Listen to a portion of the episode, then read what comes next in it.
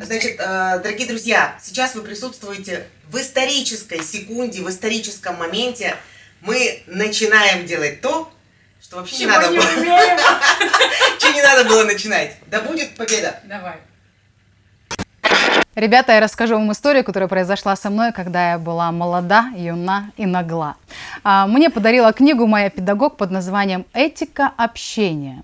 Я демонстративно подошла к мусорной корзине и бросила ее в нее. С тех пор прошло много лет, ничего не изменилось, за исключением того, что я смотрю на заголовки и названия книг перед тем, как ее отправить в корзину. И сегодня тебе попалась в руки книга под названием... Под названием «Этика мессенджеров. Проблемы эпистолярного общения в контексте развития информационных технологий». Можно я возьму эту книгу и выброшу ее в виртуальную корзину? Потому что такое название... для книги.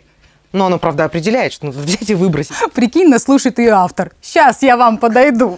Переназовите, пожалуйста, книгу, будьте любезны. Я практически это сделала, но тут мне пишешь ты и говоришь: дорогая моя подруга, объясни мне, пожалуйста, неужели моей дочери так сложно просто ответить мне на самый прямой вопрос? И я подумала, ведь, ребята, общение в социальных сетях – это целая наука, и мы сегодня ее разберем. Для того, чтобы было понятно, в чем проблема, я объясню. Моей дочери девятнадцать лет, и мы много раз с ней договаривались о том, что она выражает свою мысль от начала до конца в одном сообщении, в любом мессенджере, каким бы он ни был.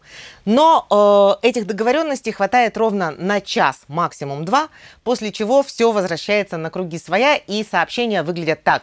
«Мам», следующее сообщение, «Привет», следующее сообщение, «А знаешь что?» Следующее сообщение. «А можно я сегодня?» а, Подожди, а потом «Да ладно, уже ничего». Или так. И все это происходит в течение рабочего времени, когда я, как, например, занятой человек, сижу на планерке и решаю какие-то важные оперативные задачи. К слову сказать, не только моя дочь делает так, у меня есть сестренка, которая делает так же. И могу вам сказать, что меня это бесит. Ты меня бесишь. Закрываем шоу.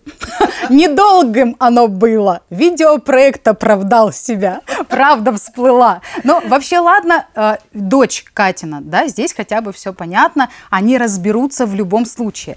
Есть у нас с тобой друзья. Ира и Олег. Мы надеемся, что они не расслышали свои имена. Раньше они были семейной парой, но после нашей программы не факт. Надо новый слоган придумать. Воссоединяем семьи. Чужие, ну, с разными партнерами. Короче говоря, Олег где-то накосячил. Причем так накосячил, ну, мужики не поймут. А операторы, кивните, вы же, вы же тоже понимаете, о чем речь. Вы да? же были вместе с Олегом в тот день. Короче, она ему пишет. А кто это такая? Где ты был в тот день? Почему ты пришел в красной рубашке? А мне ты говорил, у тебя кончился бензин. Я нашла чек у тебя из гостиницы. Да ты даже маму мою с днем рождения не поздравил. В общем, если хочешь, ты можешь домой больше не возвращаться. На что Олег, как нормальный мужчина, прочитав последнее сообщение, написал «Окей». Чисто «ок». Пацаны, ок, вы вообще нормальные, нет? Как так можно ответить на вот эту вот истерику? Ну, хотя бы там подожди, я приду, поговорим или что-то еще. Но ок, это вообще... какой? За вот этим же развернутым ответом пойдет еще вот такое сообщение от оппонентши. Так мы же этого и ждем.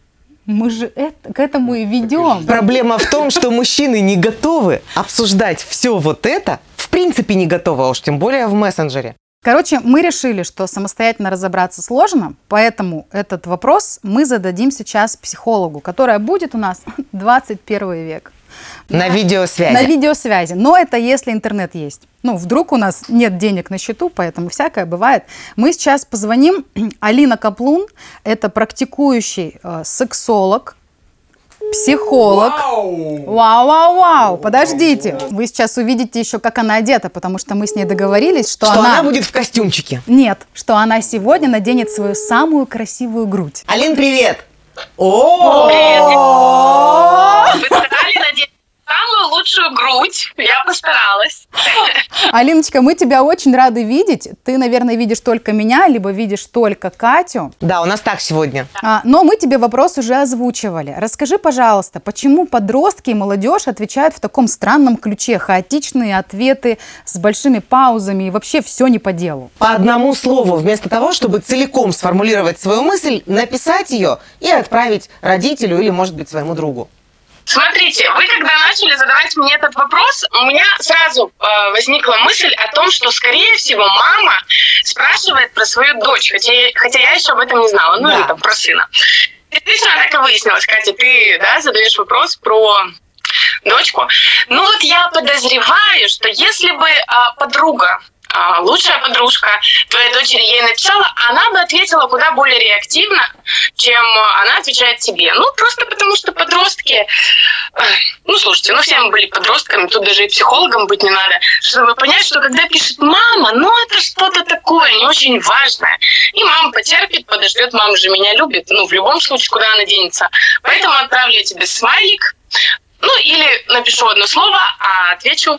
Алин, вопрос немного в другом. Вопрос не в том, что она отвечает мне не сразу, а в том, что она не формулирует всю мысль от начала до конца в одном сообщении. Она разбивает свою мысль на двадцать пять сообщений. Соответственно, я получаю в период одной минуты двадцать пять уведомлений. Блым-блым, блым-блым, блым-блым, блым-блым. И меня это раздражает. Это круто. Сколько ей лет? девятнадцать. Она тебя троллит. Слушай, это мы про подростка говорим, мы про девушку говорим, это уже совсем другое. Я стала предполагать, что просто молодежь двадцать первого века формулирует свои мысли, то есть вот мы, люди, которые немного постарше, да, мы формулируем мысль и пытаемся ее передать. А они формулируют мысль в процессе написания сообщения. То есть вот она написала «мам» и дальше думает, что писать. Она думает, набирая текст. Ну вот я склонна только так это объяснить. Это так ли это на самом деле? Я так же делаю. Это ужасно. Мне сорок Алексей. Лет я делаю так же. Это ужасно. Алиночка, вот у нас Леша был. Ты же слышала сейчас, что он комментирует, понимаешь? Да. А вопрос такой. А что касается отношений мужчины и женщины? Ну вот нас сейчас здесь в студии а, уже человек пять или семь, из которых пятьдесят на пятьдесят мужчин. Ну там где-то три с половиной ну, мужчин. Почитаем. Так вот, а, если ты написала мужчине пять сообщений, он молчит тебе, и на последний отвечает «ок». Нормально ли это? Ну, слушай, вот здесь куда более интереснее и понятнее, во всяком случае, чем с подростками, потому что здесь речь идет вообще не только про сообщения, здесь вообще идет речь про таких интересных женщин. Сейчас, знаете, очень популярно а, слушают про позицию жертвы. Ну, она в позиции жертвы, я в позиции жертвы. Что это такое? А, у каждого человека есть, но он либо очень слабо выражен, либо сильнее. Это называется мазохистический радикал. А, у вас там восемнадцать плюс, надеюсь. А, ну, то есть кому-то... Если ты хочешь показать грудь прямо сейчас, то да. Кто-то любит это перенести в постель, и оттуда у нас фильмы, всем известные «пятьдесят оттенков серого» и так далее. Но, э, к сожалению, не все умеют вот так грамотно э, со своей психикой работать, и отсюда появляются женщины, которые, ну, в принципе, очень сильно в отношениях любят страдать. Эти женщины действительно не совсем понимают, зачем они это делают, и поэтому отсюда я тебе напишу, я знаю, что ты занят, но мне сейчас очень важно сказать тебе вот это, это и это. И я знаю, что ты мне не ответишь, скорее всего, но это и есть суть, понимаете, ее страдания. Причем мужчина в этот момент, он реально, ну вот для него это не важно, потому что у мужчин, у женщин мозг по-разному работает. Где-то по-разному, где-то нет. И мужчины, они однозадачны. Вот у вас сейчас оператор снимает, и я уверена, что если сейчас ему женщина напишет «Любимый Леша, я хочу тебя, я люблю тебя», ну навряд ли он ей ответит. Но женщина, когда она занимается каким-то одним делом, она вполне себе может и на сообщение ответить, и... И самое главное, Алина, знаешь, и Лёше ответить хорошо, и Жене ответить хорошо, и мужу написать «я сейчас занята», да? А он... другому. И они искренне не понимают, когда мы на них за это обижаемся. Так, Алин, вот. Давай тогда последний вопрос еще у нас есть. Ситуация знакомая абсолютно всем. Я написала сообщение своему парню, мужу или возлюбленному: «Милый, давай мы с тобой сегодня проведем вечер, ну там или ночь. Угу. Он читает. И не отвечает. А я потом вижу, что он был онлайн, онлайн, онлайн, онлайн. И ни одного ответа в течение пяти часов. Вот эта ситуация, как ее комментирует психолог? Мужа или про парня, с которым ты знакома две недели? Я даже не знаю, кого мы выберем, мужа или парня двухнедельного. Сначала одного, потом другого. Муж советует выбрать сначала мужа, а потом парня. Ну давай с мужем разберемся. Я думаю, что муж имеет полное право тебе сразу не ответить, вот по той причине, по которой я объяснила. Ну, потому что у него в данный момент может быть... Разговор ну, с психологом. Более... А ты подождешь со своей любовью. Ну, куда ты денешься, если вы вечером дома встретитесь? А вот если речь идет про парня, ну, тут уже включаются биологические механизмы размножения, и парень, конечно же, тебе ответит. Не факт. Все свои дела. Вообще не факт. Могу поспорить. Мне парень мог так не ответить. Он, правда, умер уже. Ну, как бы, но он может не ответить. И это была чистая случайность. Ну, по-разному. Мы просто по-разному устроены, по-разному мыслим. Мужчине, когда надо, он берет и берет. Женщине, когда надо, мы очень издалека заходим. Алиночка, спасибо тебе большое за связь. Хороших тебе и правильных мужчин, желательно одного, потому что мы его знаем. Семье привет, спасибо за мнение. Спасибо, девчонки, пока.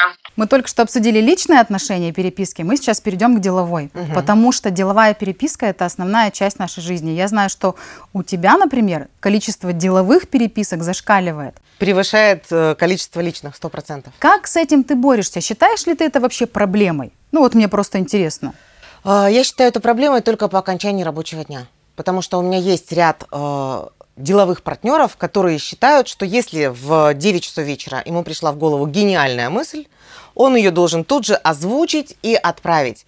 Я как человек, ну, например, находящийся в подчинении, да, по должностной иерархии, считаю, что если руководитель мне что-то написал, я должна на это ответить.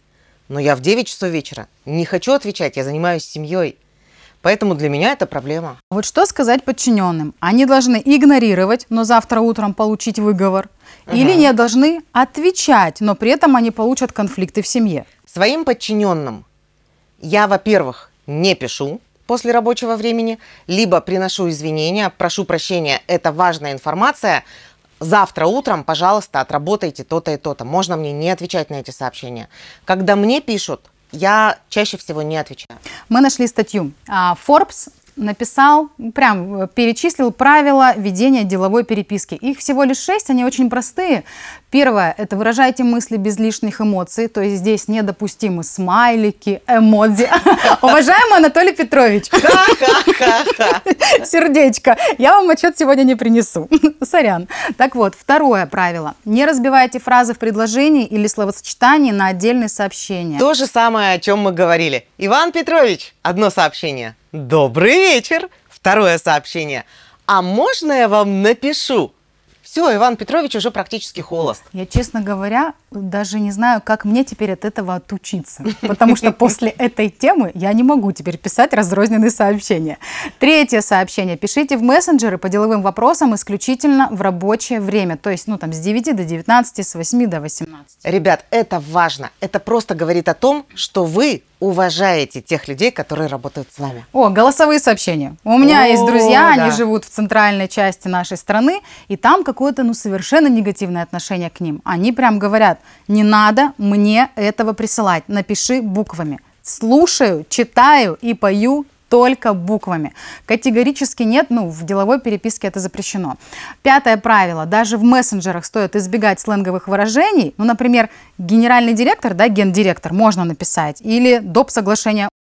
А вот очхор или эс пэ эс пэ жэ нельзя, пожалуйста, не пишите так. Мне кажется, завтра утром я напишу ей сообщение. Кать, доброе утро. Все было за бэ эс. А я вот спала очень хор. Короче, ладно, последнее правило, оно гениально. Неважно кому, когда, во сколько вы пишете, все, что вы написали, прочитайте. Потому что такое сообщение, как, например, Ребята, у меня секс перенесли на девятнадцать пятнадцать, я уже с ума схожу, сил нет терпеть. О, Наташка, ну мы за тебя бокалы-то поднимаем. Ой, ой, рейс, рейс перенесли. Ничего, держись, мы тебя все равно ждем. А еще Т девять очень умело переправляет слово «ужин» на слово «тело». Лично я писала, что готовлю тело к девятнадцати. И мы еще молчим про слово «спать». Я иду спать. Зачем мне эта информация? Ой, простите, Иван Петрович, не вам. Тебе ли говорить с именем Юля? Так, ребята, но есть важный момент. Мы с Катей, Леша, честно говоря, было. А, ликовали, когда мы это увидели, потому что мы думали, что все вот это вот в пустоту, знаете, побрюзжали, посидели, поговорили, и все опять пошли как делать. Но Катя прям сказала, можно зачитать. Есть закон об удаленной работе, федеральный закон четыреста семь. Таит в себе много подводных камней. Например, время взаимодействия дистанционного работника с работодателем включается в рабочее время. Получается, что если ваш сотрудник или партнер читает, просто читает ваши сообщения в мессенджере и отвечает вам поздним вечером или ночью, это уже сверхурочная работа. Поэтому стоит избегать поздней переписки по рабочим вопросам не только с точки зрения этики, но и в связи с изменениями в законодательстве. То есть совершенно спокойно вы можете прийти на работу и сказать: уважаемый Иван Петрович, мы вчера с вами переписывались до двадцати одного часа. Считаем девятнадцать, двадцать, двадцать один. Три часа переработки. Будьте любезны оплатить. Я бородисность. Короче, я хочу сказать, девочки, по поводу общения. Вообще мессенджеры – это зло. Вот. Уберите Осо- его из студии. Особенно, смотрите, у меня чат... Э- Первый А, первый А без родителей, первый А без родителей родителей, второй, ну и так далее, ё-моё, это ладно. А вообще э, чатиться, особенно с незнакомыми людьми, это очень опасно. Согласна. Значит, рассказываю историю и исчезаю из вашей жизни. У меня есть друг, назовем его условно Лёша, хотя его зовут Паша. Вот, ну и вот. И тогда еще было время ай си кью. Вы молоденькие, вы не помните. ай си... Цветочек. Да. ай си кью, кстати, недавно исполнилось двадцать лет. Все спалили возраст. И, значит, ему приходит сообщение. Привет, как дела? Давай познакомимся. Он говорит, привет, туды-сюды, трали-вали. Короче, в результате оказалось, что он целый месяц флиртовал с женой. И когда она его... Он сказал... Я тебя проверял. Да? Слава богу, да, он поступил. Это мой первый муж. Нельзя так говорить, да? У тебя был первый муж? Ладно, все, я пошел. Короче, зло, зло. Многие люди, они э, бесстрашные. Очень просто написать: ты мудак. И отправить. И не, ты не несешь по факту за это никакой ответственности. Ну как? Ну как? Человек прочитал, разозлился и давай тоже писать. Да нет, да это ты сам, ты сам неправильно поступил. Но ты же знаешь эту историю, вот буквально там пару лет назад угу. э, за надпись «Ты мудак» э, быть в родительском чате. Это я знаю. Мужчину убили. А ты состоишь в домовых чатах где-нибудь? У-у-у, нет, У-у-у. Я выпилился оттуда, у меня есть юрист специальный. Вот-вот-вот. А мне кажется, что если бы люди общались глаза в глаза, они бы так не писали, потому что нужно как минимум встать, пройтись и сказать это человеку в лицо. Катюнечка, я предлагаю, знаешь, что провести эксперимент. Угу. У нас же мужики есть в окружении. Итак, Лёш, иди сюда. Чё? Ну, иди, ну иди, вот, пожалуйста. На, прочитай, смотри. А, я сегодня просто, у меня, значит, ухажёр есть. Ну. И мы переписываемся. Угу. Вот переписка, читай э, вслух. Милая, мы с тобой сегодня едем в ресторан. Милый, ау, не получится, мы же договорились. Ну, получается, понятно, что не получается. Классная переписка. Вообще нет проблем? Ну, в принципе, все нормально. Че? Он не идет со мной в ресторан, мы договорились. Ну, изменились планы, что поделаешь. Он же мужчина. Катенька, а прочитай ты, может, ты что-то другое увидишь. Милый, мы с тобой сегодня идем в ресторан? Ответа нет. Следующее сообщение. Вот. Милый. А, следующее сообщение. Ау. Милый не отвечает. Ответ не получается. Ляля пишет, мы же договорились. Ответ, ну получается, ну как бы получается договорились. Понятно, что не получается. Ну, все, ну, что бы... не получается. В чем проблема? Ты разве не слышишь здесь откровенного конфликта? Ну, я вижу здесь откровенный я конфликт, понял, который будет чуть позже. Это я, к тому, это я к тому, что мужчины, они просты в эксплуатации. А, в каком плане? Когда мы говорим с вами посредством букв, то мы передаем только семь процентов информации. Остальные тридцать пять, если я сейчас там не совру, сорок, я не совру, сорок, да, сорок мы передаем посредством интонации, громкости, скорости речи. И остальные пятьдесят пять – жестикуляция, мимика, глазки, взгляды и так далее. Как можно по мессенджеру вести важные переписки? Я вообще предлагаю, ребята, любить друг друга в реальной жизни. А ходить в ресторан с теми, кто договорился и пошел. Леш, Леш, они, знаешь, они, походу, уже двух операторов они потеряли. Смотрели а, с Сильвестром Сталлоне фильм «Разрушитель». Вообще. Там был прекрасный шлем, да, с дистанционным сексом. Я помню, да. Вот. Да. И домой больше не приходи. Ок. А что мы плохого сказали что-то?